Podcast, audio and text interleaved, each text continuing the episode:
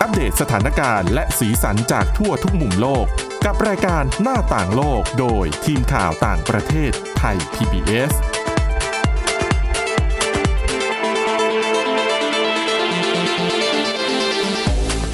สวัสดีค่ะคุณผู้ฟังคะ ต้อนรับเข้าสู่รายการหน้าต่างโลกค่ะ วันนี้นะคะเราก็ยังคงมีเรื่องราวข่าวสารจากต่างแดนที่น่าสนใจมานำเสนอค่ะสำหรับวันนี้พบกับคุณ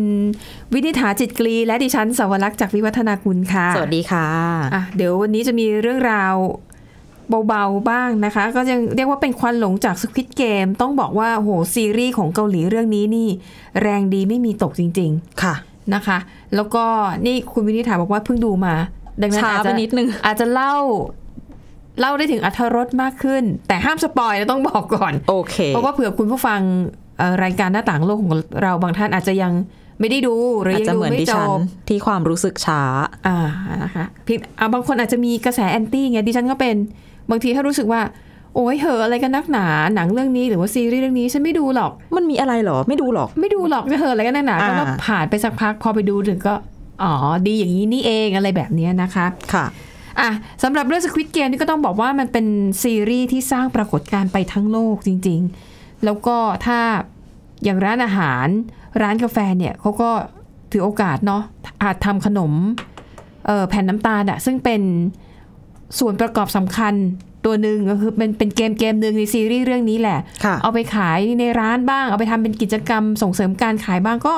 ขายดิบขายดีมากขึ้น จะบอกว่าล่าสุดนอกจากขนมของมนุษย์เนี่ย ค่ะ มีขนมสุนัขแล้วด้วยนะ ที่ทำเป็ ที่ นข เป็น นม ธีมสควิตเกม จริงปะ ก็คือไอแผ่นน้ำตาลอันเนี้ย แต่ แล้ว ว่าเขาไม่ได้ทำจากน้ำตาล ค่ะ เขาใช้แป้งข้าว มาบด อ๋อ บดแต่ว่าทำมาเป็นรูปเดียวกัน แล้วยังไงถ้าสุนัขกัดแล้วแต่มันต้องถูกปล่อยไปทิ้งนอกบ้าน ไม่แน่ใจ แต่อันนี้คือเจ้าของแหละ ค่ะ เอามาหาสรรหาให้ลูกๆเนาะ อ่า น่ารัก นะคะ ดี ก็เรียกว่าเกาะกระแสนะคะอ่ะทีนี้ในเมื่อทั้งโลกเนี่ยเขาเกาะกระแสนี้แล้ว ถ้าธุรกิจในเกาหลีใต้เอง ไม่ฉวยโอกาสนี้บ้างก็ดูจากอะไรอยู่ ค่ะ นะคะ ก็เลยเป็นที่มาค่ะของโรงแรมแห่งหนึ่งนะคะ ในเมืองกวางนึงของเกาหลีใต้นะคะเขาบอกว่าเป็นเมืองที่อยู่ชายฝั่งด้านตะวันออกของประเทศ คือโรงแรมนี้เนี่ยเขาก็เลยจัดกิจกรรมพิเศษ ชื่อโรงแรมเซนต์จอห์นนะคะเขาจัดกิจกรรมเลยคือประกาศเลยว่าเขาจะจัดการแข่งขันเหมือนสควิ g เกมเพียงแต่ว่าในซีรีส์เนี่ยมันมี 6 เกม แต่เขาจะดึงมาแค่ 4 เกมเท่านั้น ค่ะ นะคะก็ให้คนเนี่ยเข้ามาแข่งขันแล้วชิงเงินรางวัลกันจริง อืม ๆนะคะเพียงแต่ว่าเงินรางวัลเนี่ยก็เอาจริงๆถ้าเทียบกับเอ่อในซีรีส์เนี่ยต่างกันลิบลับนะคะเพราะบอกว่าคนที่ชนะเนี่ยจะได้เงินรางวัล 5 ล้านวอน หรือประมาณ 126,900 บาท เดี๋ยวนะ แล้วแบบนี้จะมีอะไรมีใครแบบมีอันเป็นไปอะไรเหมือนใน ไม่มี เกม ใน ไม่มี ซีรีส์ไหม ไม่มีโถคุณวินิษฐา คือเงินรางวัลแค่แสนสองเอง คือเขาไม่ได้จัดฟรีๆนะ ะ คนที่จะเข้าร่วมการแข่งขันน่ะต้องจ่ายเงินค่าสมัคร อ๋อ คนละ1 0,000 วอนหรือประมาณ 300 บาทนะคะ อืม แล้วก็ในรายงานค่ะ บอกว่ามีคนสมัครมากกว่า 1,000 คน 1,000คูณ300 เท่าไหร่ละก็เกินกว่ายอดเงินรางวัลแล้ว สรุปได้กำไรอีก ก็ นะ กำไร คนจัดเนี่ย แล้ว ใช่ไหมคะอ่าแต่แน่นอนยืนยันว่างานนี้ ไม่มีการสังหารผู้ที่เล่นเกมแพ้นะคะ ค่ะ ก็คงเป็นการเล่นกันขำๆแล้วก็เอ่อสถานที่เล่นเกมเนี่ยเขาบอกว่าจะจัดในป่าสนนะที่อยู่ใกล้ๆกับโรงแรม อุ้ยหลอนๆยังไงก็ไม่รู้ เออน่าจะจัดกิจกรรมสถานที่ให้มันดูแบบตื่นเต้นระทึกใจมากขึ้นนะนะคะ ค่ะ แต่ทั้งหมดนี้ก็ต้องกลายเป็นฝันสลายค่ะ อ้าว ไม่ใช่เพราะว่าทางการกลัวว่าเกมนี้จะนำไปสู่การฆาตกรรมอะไรจริงๆนะไม่เกี่ยว ค่ะ แต่มันเกี่ยวกับโควิด -19 เพราะว่าเมืองนี้เนี่ยนะคะเขายังคงใช้มาตรการเว้นระยะห่างอยู่เพื่อป้องกันการระบาดของโควิด -19 แล้วก็คือแต่เดิมเนี่ยเขาห้ามอยู่แล้วนะคะ ห้ามจัดงานปาร์ตี้ ห้ามจัดกิจกรรมที่มีคนมารวมตัวกันมาก ๆ หรือถ้าจะจัดงานอะไรก็แล้วแต่เนี่ยให้ให้มีคนเข้าร่วมกิจกรรมได้เพียง ได้ไม่เกิน 75%ของความจุในห้องนั้นๆ ค่ะ นะคะ แล้วก็ ถ้าจำเป็นจะต้องรวมตัวกันหรืออย่างแบบคนธรรมดาพบปะสังสรรค์กันเป็นกลุ่มเพื่อนเนี่ย รวมตัวกันได้ไม่เกิน 8 คน อืม ดังนั้น เอ่อ เรียกว่าโครงการของโรงแรมนี้ที่ว่าจะจัดการแข่งขันสวิตเกมเนี่ย คือดูยังไงมันก็ขัดกับกฎระเบียบด้านสาธารณสุขอยู่ดีก็เลยจัดไม่ได้นะคะ ค่ะ ซึ่งตามกำหนดการเนี่ยเขาบอกว่าจะจัดวันที่ 24 ตุลาคมที่ผ่านมา แต่แน่นอนพอโดนเบรกด้วยเรื่องของกฎระเบียบด้านสาธารณสุขก็เลย ไม่ได้จัด ยกเลิกไปแล้ว คือจริง ๆ เนี่ยเขาบอกว่าถ้าอยากจัดจริง ๆ เนี่ยนะ ยังสามารถที่จะหาวิธีปรับรูปแบบการแข่งขันให้มันสอดคล้องกับกฎระเบียบทำได้ ค่ะ แต่ทางโรงแรมก็เลือกที่จะไม่ทำ ก็ตัดปัญหาไปเลย แต่ปัญหาไปเลย แล้วก็มันอาจจะไม่คุ้มทุนด้วย อ๋อ นะจากตอนแรกที่คำนวณไว้เนี่ย ก็น่าจะมีพอมีกำไรอยู่บ้าง หมาย แต่ ถึง ถ้ามาปรับรูปแบบ อืม กติกาอะไรอย่างเงี้ยก็น่าจะไม่คุ้มก็เลยไม่จัดดีกว่า ค่ะ นะคะอ่ะอันนี้ก็เป็นควันหลงนะคะเรื่องของสวิตเกลมาเล่าให้ฟัง จริง ๆ เขาบอกว่ามีสถิติบอกว่าเป็นซีรีส์ที่ล่าสุดมีคนดูไปแล้วเนี่ยมากกว่า 140 ล้านครัวเรือนทั่วโลก แล้วก็ ใช่ ที่สำคัญคืออะไรรู้ไหม ค่ะ ทำให้ Netflix มีผู้ใช้บริการมา subscribe เพิ่มขึ้นอะ อืม มากกว่า 4 ล้านคน แล้วดิฉันก็เป็นหนึ่งในนั้น คือก่อนหน้านี้ ค่ะ พักไปสักครู่หนึ่งรู้สึก ค่ะ ว่าอ้าวไม่มีเวลาดูก็หยุดจ่ายเงิน ค่ะ แล้วก็ Squid Game นี่แหละ อืม ดิฉันเป็นหนึ่งในนั้นค่ะ ค่ะ กลับมาเสียเงินอีกรอบหนึ่ง จากนั้นก็ต้องบอกว่าจุดเป็นจุดเรื่องเนื้อหาของซีรีส์หรือว่าภาพยนตร์ที่โดดเด่นแล้วก็แตกต่างนี่เป็นจุดแข็งของค่ายนี้เหมือนกัน เออแล้วล่าสุดก็คือมีประโยชน์กับอุตสาหกรรมอื่นๆด้วยนะ โดยเฉพาะอย่างที่เกาหลีใต้นอกจากอย่าง ค่ะ ที่บอกขนมเออทั้งขนมคนขนมสุนัข ตัวตุ๊กตาเด็กผู้หญิงอะ ค่ะ ที่อยู่ในเรื่อง อืม ถ้าใครยังไม่ดูอาจจะยังอาจจะได้เห็นผ่านๆในโฆษณาหรือในโซเชียล เพราะว่ามันเป็นตุ๊กตาที่ต้องปรากฏอยู่ในโปรโมททุกตัว ถูก เพราะว่ามันหลอน ใช่ ตอนนี้ก็คือตั้งอยู่ที่สวนสาธารณะในกรุงโซลจริง ค่ะ ๆ แล้วก็มีคนแต่งตัวไปถ่ายลงถ่ายรูปไปแบบ ค่ะ แกล้งเล่นสควิตเกมกันเองแถวๆนั้นก็มีนะ อืม กำลัง ะคะ เป็นกระแส อ่ะนั่นก็เป็นเรื่องราวของความบันเทิงนะคะ ซึ่งดูเหมือนว่าเป็นสิ่งที่คนในยุคนี้เนี่ยต้องการอะอะไรที่มันแบบจะลงใจมีความบันเทิงอยู่บ้างนะคะ ก็เพราะว่าสถานการณ์โควิด -19 เนี่ยมันทำให้สภาพจิตใจของคนเนี่ยมันย่ำแย่ คือ ค่ะ คนตกงานไม่มีงานทำเนี่ยยังไงก็แย่อยู่แล้ว อืม แต่ว่าไอ้แม้แต่คนที่ยังมีงานทำอยู่ ปรากฏว่ามันเกิดคำคำหนึ่งที่ได้ยินกันเยอะมากก็คือ burn out ค่ะ ก็คือภาวะหมดไฟในการทำงาน ค่ะ อันนั้นก็ถือว่าแย่แล้วนะคะ แต่เห็นคุณวินิษฐาบอกว่ามีศัพท์ใหม่ เป็นอาการที่ก็อาจจะแย่กว่าหรือแย่พอๆกันกับอาการเบิร์นเอาท์ นอกจากเบิร์นเอาท์ เออ ยังมีบราวน์เอาท์ ด้วย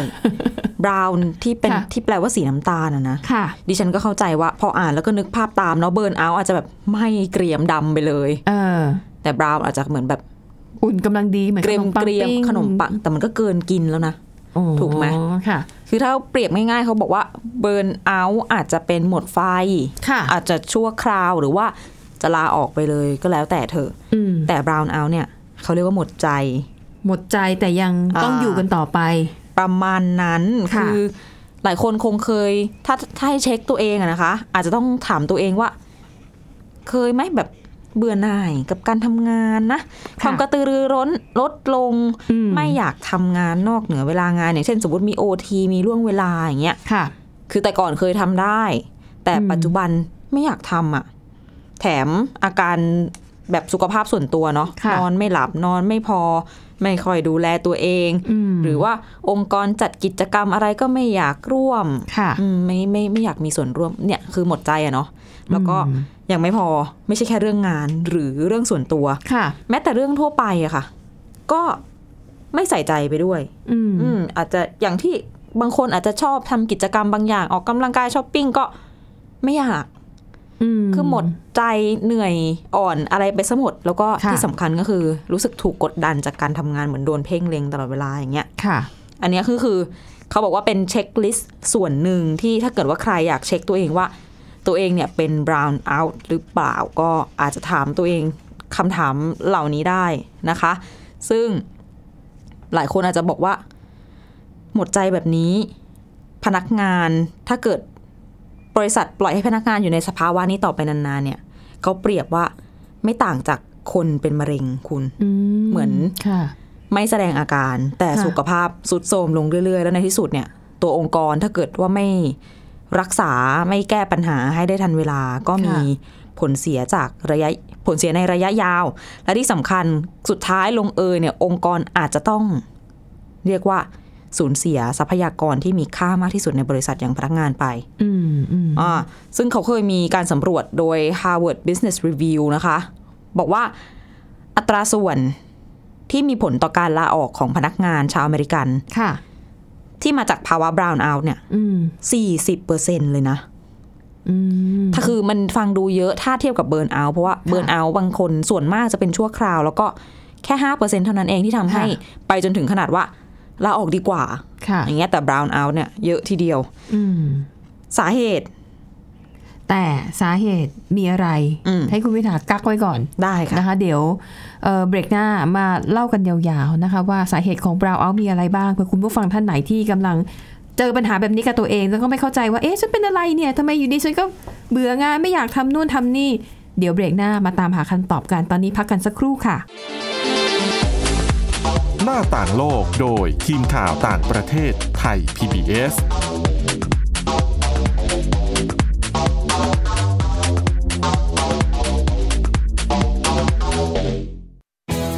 ไทย PBS Digital Radio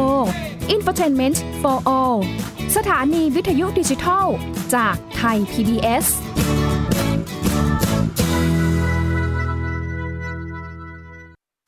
อยู่ที่ไหนก็ติดตามเราได้ทุกที่ ผ่านช่องทางออนไลน์ จากไทย PBS Digital Radio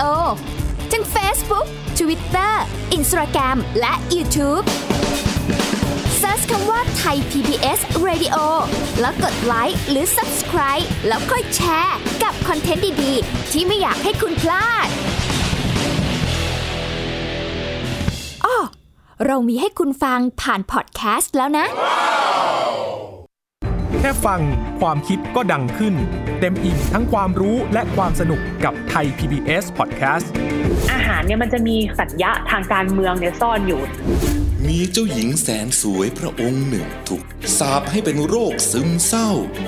คำนี้มันมีความหมายมากคำว่า winter of something เนี่ยฤดูหนาวของอะไรก็ตามเนี่ยมันจะมีเหตุการณ์ในประวัติศาสตร์ที่มันจะถูกใช้คำว่า winter เนี่ยตลอดเวลา ทางการจีนออกมาเปิดเผยนะคะว่าประชาชนที่เป็นผู้ใหญ่ประมาณครึ่งหนึ่งของทั้งประเทศอะมีน้ำหนักเกินแล้วก็เป็นโรคอ้วน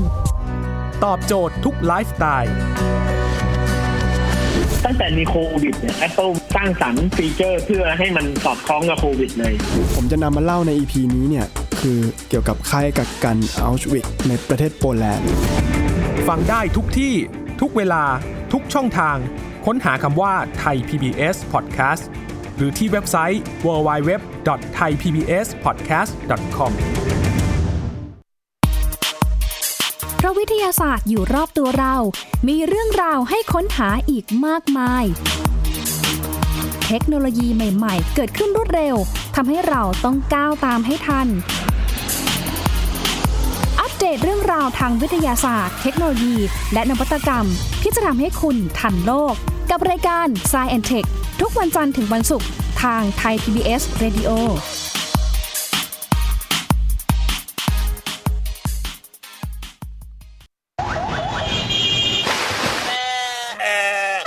ชวนทุกคนตะลุยไปให้สุดโลก สบัดจินตนาการกับเสียงต่างๆ ไปพร้อมกัน ในรายการ เสียงสนุกทาง www.thaipbspodcast.com และแอปพลิเคชันไทย PBS Podcast แล้วเจ เจ อ อ กั กัน น นะ นะคครั รับ บ หน้าต่างโลกโดยทีมข่าวต่างประเทศไทย PBS เอาละค่ะ คุณผู้ฟังต้อนรับเข้าสู่ช่วงที่ 2 เดี๋ยวช่วงนี้คุณวินิษฐาจะมาเฉลยนะว่าไออาการ brown out เนี่ย มันจะมีวิธีแก้มันจะมีวิธีอะไรยังไงกับมันบ้าง อ่ะ เผื่อคุณผู้ฟังท่านไหน สงสัยฉันต้องมีอาการเป็น brown out แน่ ๆ เลย ดิฉันบอกไปแล้วว่าเช็คลิส ค่ะ ต์ว่าตัวเองเป็นไม่เป็นเนี่ย อืม ทำยังไงบ้าง เดี๋ยวบอกสาเหตุก่อน ค่ะ อะไรทำให้คนเกิดภาวะ brown out หมดใจในการทำงานอ่าข้อแรกสิ่งที่ทำให้พนักงานในบริษัทเกิดภาวะ brown out ก็ ค่ะ คือกฎระเบียบที่มากเกินไป ค่ะ อืมคือทุกที่ต้องมีกฎอยู่แล้วแหละเนาะ อืม คนเยอะๆต้องมาทำงานมาอยู่ร่วมกัน จะได้มีระเบียบเรียบร้อย แต่ว่า กฎที่จุกจิกมากมายเกินไปไร้ความยืดหยุ่นเนอะ ค่ะ แน่นอนทำให้พนักงานอึดอัดใจไม่อยากทำตามกฎ ค่ะ แล้วยิ่งที่สำคัญยิ่งไปกว่านั้นก็คือกฎบางอย่างอะกลายเป็นว่าสำหรับบางที่เนี่ยก็จะมีการบังคับใช้เฉพาะคนกลุ่มหนึง ค่ะ แต่คนอีกกลุ่มหนึงยืดหยุ่น แล้วเกิดอะไรขึ้น พนักงานก็รู้สึกว่าอ้าวไม่ยุติธรรม ค่ะ ก็เกิดเป็นอคติต่อองค์กร ค่ะ อืม ในที่สุดก็หมดใจ ยังไม่หมด มันก็ไม่ใช่แค่ข้อเดียวที่จะทำให้คนเราหมดใจได้ บางทีบางคนเนี่ย ต้องไม่ใช่บางคนสิ ต้องบอกว่าทุกคน แทบทุกคนอยู่ได้ด้วยเป้าหมาย ค่ะ เป้าหมายในการทำงาน เป้าหมายในการใช้ชีวิตก็ว่าไป แต่ว่าบางครั้งเนี่ย บางบริษัทเขามีเป้าหมายในการทำงานไม่ชัดเจน อืม พนักงานที่แทนที่จะมีแบบแรงกระตุ้นแรงผลักดันอย่างเงี้ย ค่ะ ก็สับสนนะไม่รู้ว่าเป้าหมายตัวเองกำลังทำงานไปเพื่ออะไร อืม งานไม่ชัด เป้าหมายไม่ชัดตำแหน่งงานอาจจะไม่ใช่ ค่ะ เจอปัญหา เพราะว่าเรื่องเป้าหมายมันก็เป็นสาเหตุต้นต่อของหลาย ๆ อย่าง อย่างเช่น บางทีพอเป้าหมายไม่ชัดก็เลยมีการสั่งงานหรือว่าวางตำแหน่งงาน วางคนไม่ถูกกับงานอะไรแบบนี้ ค่ะ เอาคนด้านหนึ่งไปทำอีกด้านหนึ่งอ่ะสรุปคือทำไปทำมาก็คือภาวะในบริษัทนั้นอะอีลุงตุงนางเนาะ อืม อืม นอกจากภาระงาน ภาระงานที่สับสนไม่ตรงคนไม่ตรงงานแล้วยังมี ค่ะ บางกรณีที่น่าเป็นห่วงยิ่งไปกว่า อย่างเช่น บางบริษัท บางที่ยิ่งช่วงโควิด -19 เนี่ยค่ะ หลายที่หลายประเทศเจอปัญหาคนลาออก ใช่ พอคนลาออกเศรษฐกิจไม่ดีเนาะบริษัทก็ไม่ได้รับคนเพิ่ม อ๋อคนที่อยู่ต่อก็ต้องแบกรับภาระงานที่มัน ใช่ หนักมากขึ้น งานที่คนนั้นทิ้งเอาไว้ก็ไป ค่ะ แบ่งให้คนอื่นๆทำ ค่ะ ก็งานเพิ่มนะคะ แล้วคนทำงานก็ต้องรู้สึกว่าตัวเองเนี่ยโอ้โหไม่ได้รับความยุติธรรมอีกละ อ่าฮะ สำทับจากข้อแรกที่กล่าวไปก่อนหน้านี้ ค่ะ แล้วต่อมาทำดีทำงานเยอะเกิดอะไรขึ้น บางทีเนี่ย บางบริษัทไม่ได้ดูแลพนักงานไง ค่ะ ไม่มีผลตอบแทนที่คุ้มค่า อืม ในช่วงเศรษฐกิจแบบนี้บางทีโบนัสก็ไม่ได้เนาะหลาย ค่ะ ๆ ที่คงเจอปัญหาคล้าย ๆ กัน ปรับเงินเดือนไม่มากไม่น้อย ไม่มีอะไรพิเศษ บางหลายคนก็อาจจะรู้สึกว่า โอ้ยทำดีไปก็เท่านั้น อืม เหนื่อยไปก็เท่านั้น อืม อย่างนี้สุดท้ายแล้วเขาก็เลยลงเอยคือไม่ได้ทำงานอย่างเต็มที่ ค่ะ นะคะ แล้วยังมีอีกอืมสาเหตุเยอะมาก บางทีเขาบอกว่าจากการสำรวจเนี่ย มีบางคนคือเจอเจ้านายที่เอาแต่ใจตัวเอง ค่ะ กดดันพนักงานมีความคาดหวังสูงลิ่ว ค่ะ ให้ลูกน้องทำนู่นทำนี่หลาย ๆ อย่าง ค่ะ แล้วบางทีอะทำผิดไม่ยอมรับผิด โยนความผิดให้ลูกน้อง ค่ะ โยนความผิดให้พนักงานอีก ก็ยิ่งเป็นสิ่งที่ทำให้พนักงานหลาย ๆ คนรู้รู้สึกว่า ฉันไม่อยากอยู่ในภาวะแบบนี้อีกต่อไป อืมนะคะ นี่จริง ๆ เนี่ยเป็นแค่ส่วนหนึ่งนะ สาเหตุยังมีอีกเยอะแต่ว่ารู้สึกว่าดิฉันอ่านแล้วรู้สึกว่า อืม คล้าย ๆ กัน ค่ะ รวม ๆ แล้วก็เป็น ห ปั มายจถึง จัคยล้ายๆใคร ต่างๆฮะ คล้าย ๆ กับอะไรคล้ายๆกับ แต่ละข้อเขาคล้าย ๆ กันหนึ่งสองสามสี่ หมายถึงตัวปัญหาใช่ไหม อ่าใช่ แต่จริงๆดิฉันว่าเนี่ยมันเป็นปัญหาที่มันเกิดขึ้นอยู่แล้วแหละในโลกของการทำงาน ทุกที่เนาะ อาจจะเพราะว่ามันมีการบัญญัติศัพท์ขึ้นมาหรือเปล่า เหมือนอย่างสมัยก่อนอะคนที่เป็นโรคซึมเศร้าอะเรารู้ว่าคนนี้มีอาการแบบนี้ แต่มันไม่ตอนนั้นเนี่ยมันยังไม่มีคำว่า depression หรือว่า อ๋อ คำว่าซึมเศร้าขึ้นมา อ่ะ มันก็เลย มันก็เลยไม่มีคำที่จะแบบเอามาใช้พูดกันอย่างจริงจัง ค่ะ อาจจะเหมือนกับปัญหาเรื่องนี้ที่ทำงานเนี่ยนะคะ ซึ่งเดียคิดว่ามันก็คงแบบ มันก็เป็นปัญหาเอามาตามาแต่ไหนแต่ไรอะ อ่าอันนี้ เพี เห็ ยงนแต่ ด้ว ว่าย นะ มันมันไม่มีคำว่า burn out หรือว่า black เอ่อหรือว่า brown out ไง ค่ะ ใช่ไหมคะ เอาจริงของคุณสาวรักษ์เพราะว่าอย่างหลาย ๆ เรื่องอย่างเช่น ย้อนไปสัก ค่ะ อันนี้ออกทะเลนิดนึงนะ 20-30 ปีก่อนอะ ค่ะ sexual harassment หรือการคุกคามทางเพศ มันก็ไม่ได้เป็นคำศัพท์ที่แพร่หลายขนาดนั้น แต่พฤติกรรมน่ะมันเกิดขึ้น ใช่ มัน อยู่ เกิดขึ้น แล้ว มานานแล้ว แต่ทุกวันนี้คือนิด ๆ หน่อย ๆ ก็ ค่ะ โอ้เป็นประเด็นขึ้นมา เพราะว่าคำนี้ อ่ามั มันเป็นที่รู้จักมากขึ้นนั่นเอง ค่ะ แต่ใด ๆ แล้วสาเหตุทั้งหมดรวมกันก็คือทำให้พนักงานเนี่ยเหนื่อยล้าสะสมนั่นแหละก็เหนื่อยทั้งกายเหนื่อยทั้งใจ ค่ะ ทีนี้บทความจากหลาย ๆ ที่เนี่ยเขาก็เลยแนะแนว ค่ะ การรับมือกับปัญหา brown out syndrome แต่ว่าอันเนี้ยเขาไม่ได้แนะที่พนักงานนะสิ อืม เขาแนะให้องค์กรอะว่า คือต้องปรับอะไรบ้าง จะได้ ค่ะ ได้ใจพนักงานคืนมา ค่ะ อืม พนักงานก็ดูแลตัวเองไงทำใจ ดิฉันว่าถ้าคนทั่วไปก็ต้องเป็นแบบนั้นไหมหมายถึง ก็ ว่า ก็ในเมื่อไม่มีทางเลือกทำอะไรไม่ได้ อืม อ่ะดิฉันว่าแก้ที่บริษัทน่ะถูกแล้ว บริษัทจะได้รู้ว่ามันมีปัญหา แล้วก็หาทางแก้ไข ค่ะ ถ้าคิดว่าพนักงานยังมีคุณค่าอยู่ ก็จะได้ปรับวิธีเพื่อรักษาบุคลากร อ่ะถูก ที่มีคุณค่าต่อต่อบริษัทหรือต่อองค์กรไว้ อืม อ่าใช่ไหม อันนี้แหละคือเป้าหมายก็คือ ค่ะ ให้พนักงานไปต่อกับตัวเองให้ได้ ค่ะ อ่ข้อแรกก็คือทำให้องค์กรเนี่ยยืดหยุ่นมากขึ้น ค่ะ นะคะ แล้วก็ที่สำคัญก็คือปรับเรื่องของวัฒนธรรมองค์กร หรือว่าอาจจะตั้งไปตั้งวิสัยทัศน์ตั้งเป้าหมายขององค์กรให้ชัดเจน ให้ยุติธรรมเท่าเทียม ค่ะ ทั้ง คือไม่ให้เกิดระบบอุปถัมภ์หรือเส้นสายในองค์กรขึ้น แล้วก็สำหรับที่องค์กรจะทำให้พนักงานแต่ละคนได้ก็คืออาจจะปรับมุมมอง แล้วก็ตั้งเป้าหมายให้ชัดเจนขึ้นสำหรับตัวพนักงาน อืม มีการสื่อสาร ค่ะ ให้พนักงานทุกคนเนี่ยรู้สึกว่าตัวเองสำคัญนะ อืม อาจจะมีรางวัลมีแรงจูงใจให้กับคนที่ทำผลงานได้ดี มีการ ค่ะ เติบโตในบริษัทเขาจะได้เรียกว่า มีกำลั พั งใจ ฒนาตัวเอง เออ เออแล้วก็รับความท้าทายใหม่ ๆ ก็จะแอคทีฟมากขึ้นเนาะไม่ได้แบบ ค่ะ ทำไปวันๆ ทีนี้ฝั่งของพนักงานเองเนี่ยก็มีคำแนะนำเล็กๆ น้อย ค่ะ ๆ เขาบอกว่าเออในฐานะพนักงานนะ ค่ะ แต่ละคนเนี่ยอาจจะต้องแบ่งเวลาการทำงานกับการพักผ่อนให้ชัดเจนมากขึ้น ค่ะ แล้วก็อาจจะฟื้นฟูความรู้สึกดีๆ ของตัวเอง ฟื้นฟูความมั่นใจ ค่ะ ตั้งเป้าหมายเล็ก ๆ ก่อนกำหนดระยะเวลาการทำงานที่ชัดเจน สมมุติ ค่ะ ว่าหมดไฟหมดใจอะไรก็แล้วแต่ อันดับแรกที่พอจะทำได้ อาจจะเป็นใช้เวลาขอลาพักร้อน ไปพักใจ ค่ะ จะได้ไปค้นหาแรงบันดาลใจไปพักผ่อน